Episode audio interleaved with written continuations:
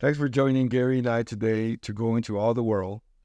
Last week we ended up with Romans 11, 15. Is that right, Gary, right? Uh-huh. So today we will start with verse 16.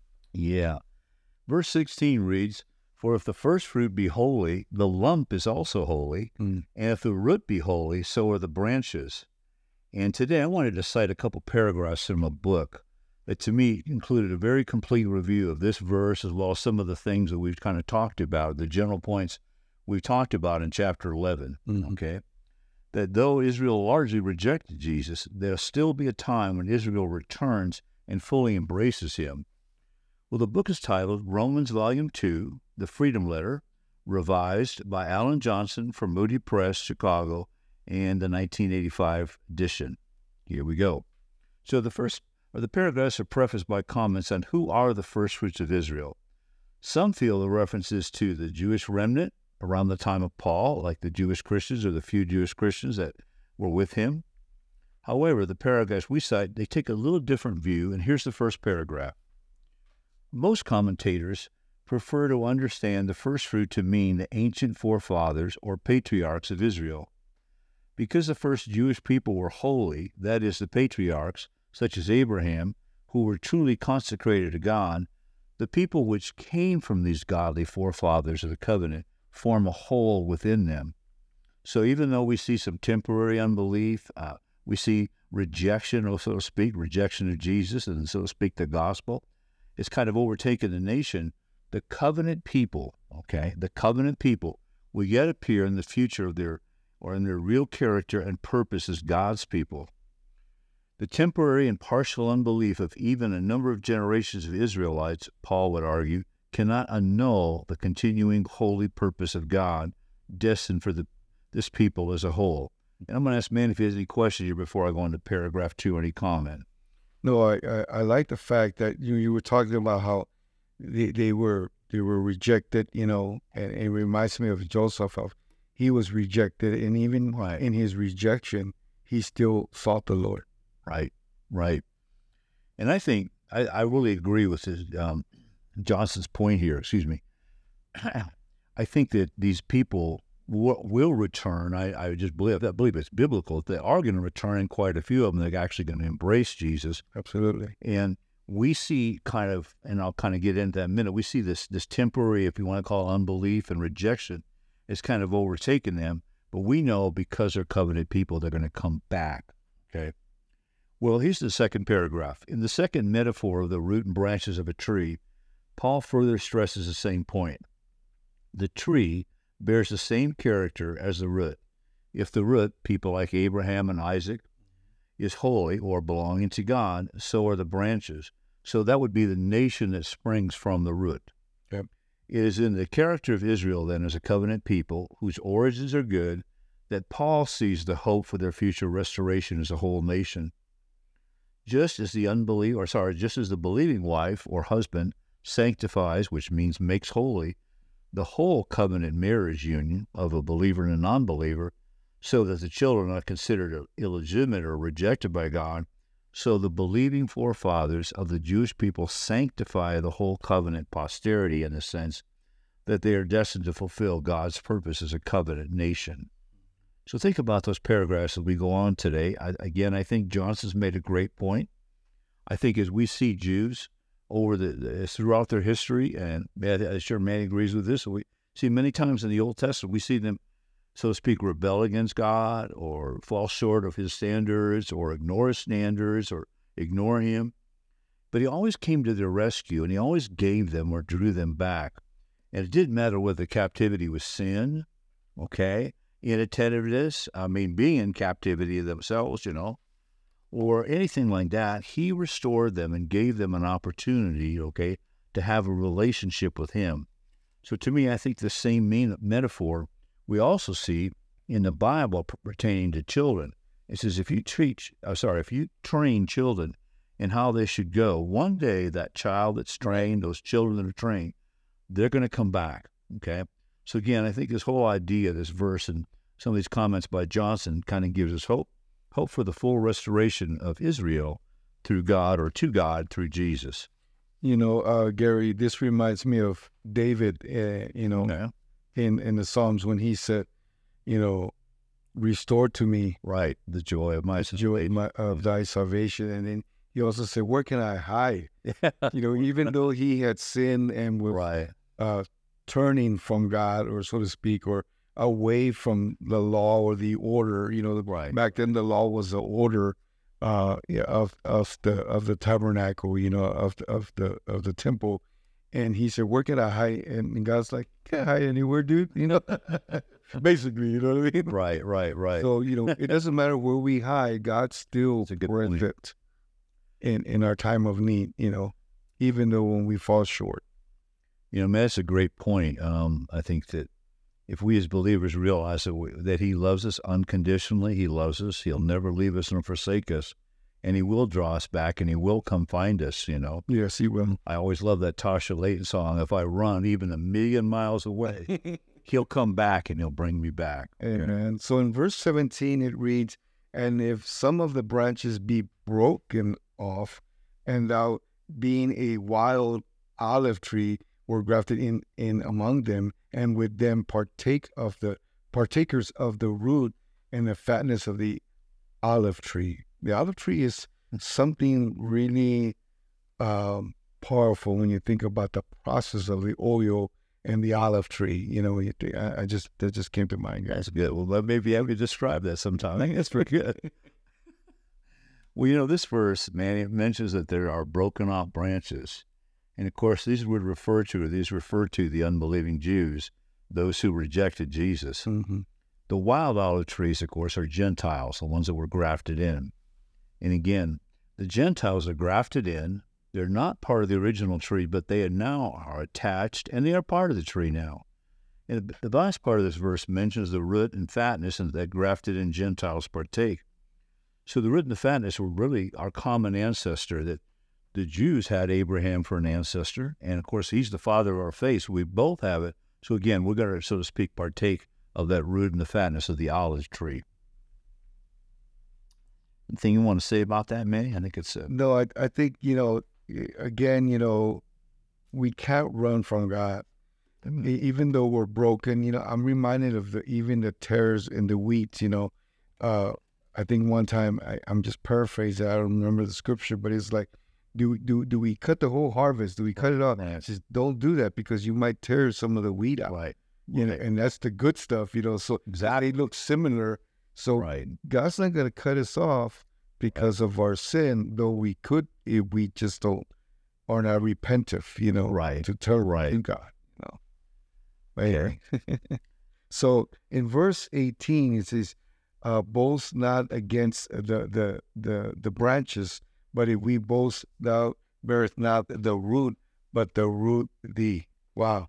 yeah. So this is actually a very important point. Um, one commentary notes and it makes the point of how humble and the, the humility we Gentile believers must take. And this verse says, it says, we're not to boast against the fallen branches. Or it tells us, don't boast against them. Well, the Jews fell, or they're not like us, or some dumb comments and stuff like that. Mhm. We're actually sharing in, as we've said earlier verses, their fall gave to us, Gentiles, gave to us non Jews a great blessing. So we should not be grateful that they fell, but instead of cursing them or putting them down, we should be thankful for what we have. Because what was designated, or so to speak, designed for the Jews, Mm. has actually been given to us. The promises given to the patriarchs here, we're inheriting those, and we're actually walking in them and living them. And the verse says the root supports us, where it says the root thee, not us supporting it. To me, another comment on this verse is very apropos. It says, if we stand by faith, we're not to lord that over others because we're standing in faith, not for something we've done, not for some goodness on our part or some great actions or series of actions. We're standing in faith. And so we can't lord our faith over others because our faith is in something else. This is obviously in God, in Jesus, and what He did. Mhm. So really, what we're standing in is their work or their action. So how can we start boasting? Well, I'm standing. I'm a great Christian. No, I'm a Christian because of what Jesus did, not what I did. I just received Him. I don't suddenly become great because I received Him. No, His action is great. So again, we also know that obviously we want to be careful in these situations because pride comes before a fall. If we allow pride to grow in, or Mm-hmm. I'm better than Jews, or I'm better than this person, or something like that, we definitely have a serious issue. Because again, we know pride comes before the fall. We want to stand in faith, again, based upon what somebody else did. And this, again, this is about Jesus. So again, this point to me in this whole verse kind of articulates the necessity of humility. Right. We were grafted in because others rebelled. Okay. Again, it's not our, so to speak, plan. It was God's plan. We are both to embrace the plan. In my mind, believers should embrace the plan, obviously, but then also be able to articulate it to people that are without salvation. And I think it took me years, Manny, to kind of understand the depth of this is that I, I'm a born again person. I'm in the kingdom of God, but others are not. Mm-hmm. Okay. What can I do to try to bring them in versus putting them down for not being there or you're not saved or you're a Jew or, you know, you're not my, you know, Christian like me or something like that? It's, it's a very foolish and a wrong point. Okay. So again, I think it takes back to, I'm, I don't want to boast against the branches, but if I do boast, it's going to be in Christ and what he does because I don't have the root. The root has me. Right. And, you know, it reminds me of the root is the foundation. Amen. That's right. The root, the, the root of the tree is what keeps the tree growing. You know, in, in a boat, when you see a boat, the, the bottom part of the boat has to be Right. just as strong, sturdy, than the top part of the boat. The top of the boat is That's beautiful. but when you look at the bottom, right. it's got to be strong. The foundation's got every, you know, nut and and and when it's put together, you know, an old-fashioned bullet, so to speak, it's Right. bigger and stronger than the top. So our root or our foundation is Christ alone. right. When we when we stand on that, not on our own volition or our own understanding, but on Him, the root, you know, of our salvation, the joy of my salvation. So anyway, that's just what came to mind. So in verse 19, we see that you will say then, the branches were broken off that I may be grafted in. Wow. Right. It's pretty amazing, isn't it? so, um, I think, Manny, this part or this verse kind of again reinforces this need or the necessity of humility and gratefulness on our part. Mm-hmm. Again, we receive because someone was out and we are out, or now the, those who are out, we're in. Okay. And again, we didn't earn our way in. We cannot boast of our efforts, kind of an explanation of the same, ex- expounding on what I said last time. We cannot boast of our great blessings. Part of giving honor to Him through whom all blessings flow. And I thought about that over the years. I see, I see a lot of good things in my life, and I began to realize, you know, the Bible says that all good things come from God. Yes. So, you know, we can again boast in our goodness, and we also thinking about all good things come from God. We used to sing the hymn, Praise God from whom all blessings flow. Mm-hmm. If you think about it, that we're giving praise to Him because it's from Him that all blessings flow. Right. And I think I won't go into this in depth, but maybe someday we can kind of go through that, or maybe God will give me more insight about that. Because you see a lot of good things in our life, and I begin to realize, gee, maybe all those good things came from God. I think they did, even when I was not saved. I think, you know, what, how do these good things happen in my life? I think God was watching over me. But He knew I'd come, and maybe I was seeking Him the right way, and stuff. So, Yeah. anyways, um, No, it's it's really uh, interesting that even in our own, you know, I I grew up Catholic, and I remember even growing up Catholic, I would always like say my Hail Marys and my Our Fathers, you know, uh-huh. and and still even then, I still remember leaning into God, leaning there you go. into what you know, what is it that you want, God? And I remember going to church, I'd be like, is is this is this all there is? And I'm not knocking the the, the Right, the right, Catholic Church. I'm, what I am saying is that there is more. right. And when these good things happen, you know, and when bad things happen or things didn't go the way I wanted them to go, I was not so much disappointed in God, but I was more disappointed in myself because I still didn't rejoice Right. in the fact that, you know what, I guess it wasn't God's will. So anyhow, but um, Well, you, you made to me, Manny, a very good point, and that's we have to lean into God. And, you know, I shared a story last week about this family and stuff, and if we got time, I'm to share a little bit more today. But to me, leaning into God, um, listeners, necessitates us trying to walk with God daily. And again, I'm not talking about I got to spend an hour and two of prayer before I go out the door. I got to say, you know, so to speak, something like 10 Hail Marys or, or something that a Christian would do in that same vein, kind of put a burden on us that's not good. But on the other hand, we want to lean into Him um, because I know that He leads and guides us, okay? And if I resist talking to Him or I resist, so to speak, His call, then I'm kind of going at odds where it says the, the steps of a good man are ordered by the Lord. Mhm. If I stay with God, He's going to order my steps, okay? And notice, by the way, everybody listening today, or all the listeners today, it does not say that the steps of a good man are ordered by himself Hmm. or by herself or by his or her own intuition or his or her own experience or knowledge. It says Mhm. they're ordered by the Lord.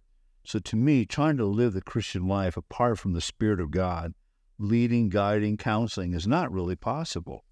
Right. And, and again, we'll we'll talk about that in just a minute here. That how important it is to lean into Him. Yes. Okay. Go ahead, man. No, I was just going to say, yeah, he orders our steps absolutely. Many are the plans of a man, but God's plans hmm. will always prevail. you know. Right, right. So in verse 20, it says, Well, because of, of unbelief, they were broken off, and thou stand by faith. Be not hiding minded, but fear. Wow. Right. Well, there's kind of a common theme in these last few verses that how we have this dual real- realization in my mind that we're both knitted together in the vine, any boasting or self congratulations are mute. And then, secondly, we stand by faith. Right. So even though we're knitted in or we're grafted in, I still want to walk in faith and I want to maintain that faith. Because apart from faith, you know, it says love worketh by faith. And apart from faith, I cannot do anything. I cannot please God. I cannot, so to speak, get out and do some of the works of God.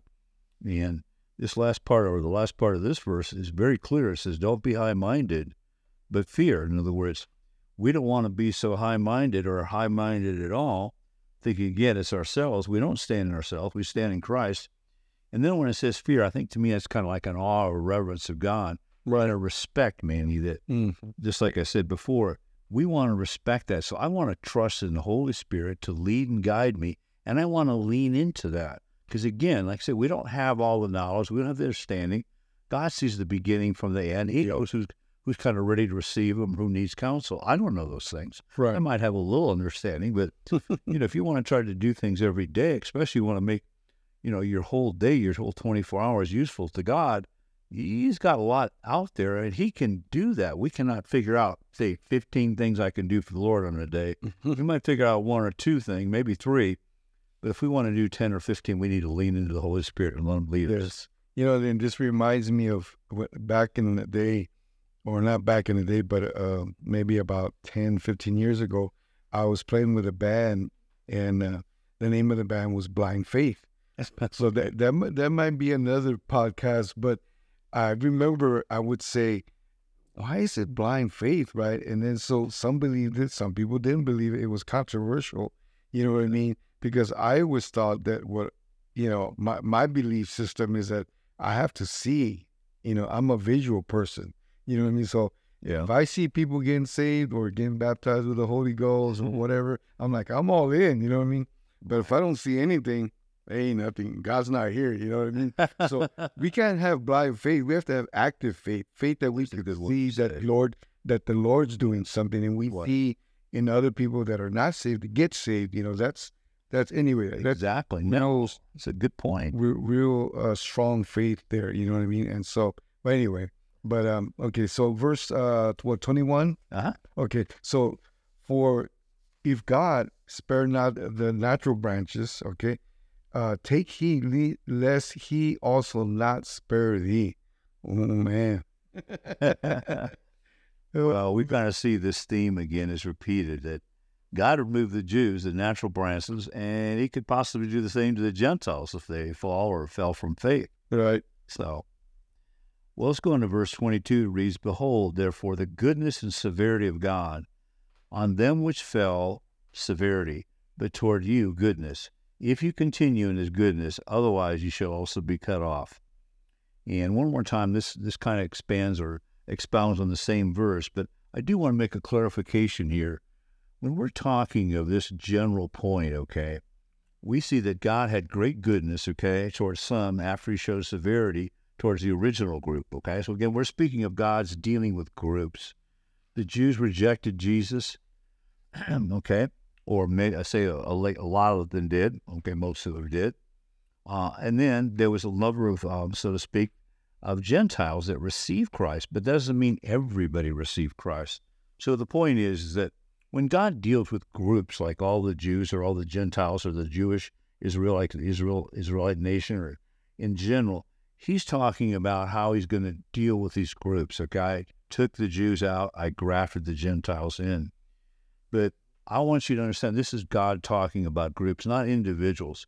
And what I mean by that, we don't have to like worry and fear that we're going to get cut off, we the individuals. We're going to somehow be ungrafted or cut off because we got proud or whatever. No, we know, and there's multiple scriptures that confirm that we have a security in Christ. We know we're not in today and out tomorrow. In at 12 o'clock, out at 11 o'clock, 11 o'clock that night, back in at midnight again. No, no, that's not. We're talking about how God shows severity or goodness towards a, a, a Jews or uh, Christians or again, uh, Gentiles, and stuff like that, a group. So don't anybody listening to, I don't want to get the wrong opinion that somehow you're going to do something, get cut off from God. No, the Bible says you're saved, you're eternally saved, you provide eternal salvation, you're sealed with the Holy Spirit. You can't unseal yourself. Right. Okay. I, people groups, so I, I, I can get get away from God. No, you can't. like like you said, Ben, where we hide from God? Well, we can't hide from God. Right. There. Hey, I want to end today. You know, I've been talking to you a little bit about this family. Um, and this is a family from, well, it's from a different country. I won't mention a country, but been helping them because the husband lost his job and he'd actually had a stroke three years ago. And when I say lost his job, the company he was working for closed. So it wasn't something he did. Right. You know, and they've been kind of struggling a little bit. If you remember the earlier part, they'd uh, applied for a green card. That was eight years ago, but they didn't get the green card and they still haven't got it. And that's where I kind of stepped in and you know, trying to help them get the green card. I went to the congressman's office and trying to set up a, a way that they can figure out what's where's this stopped, what's what's happened, you know.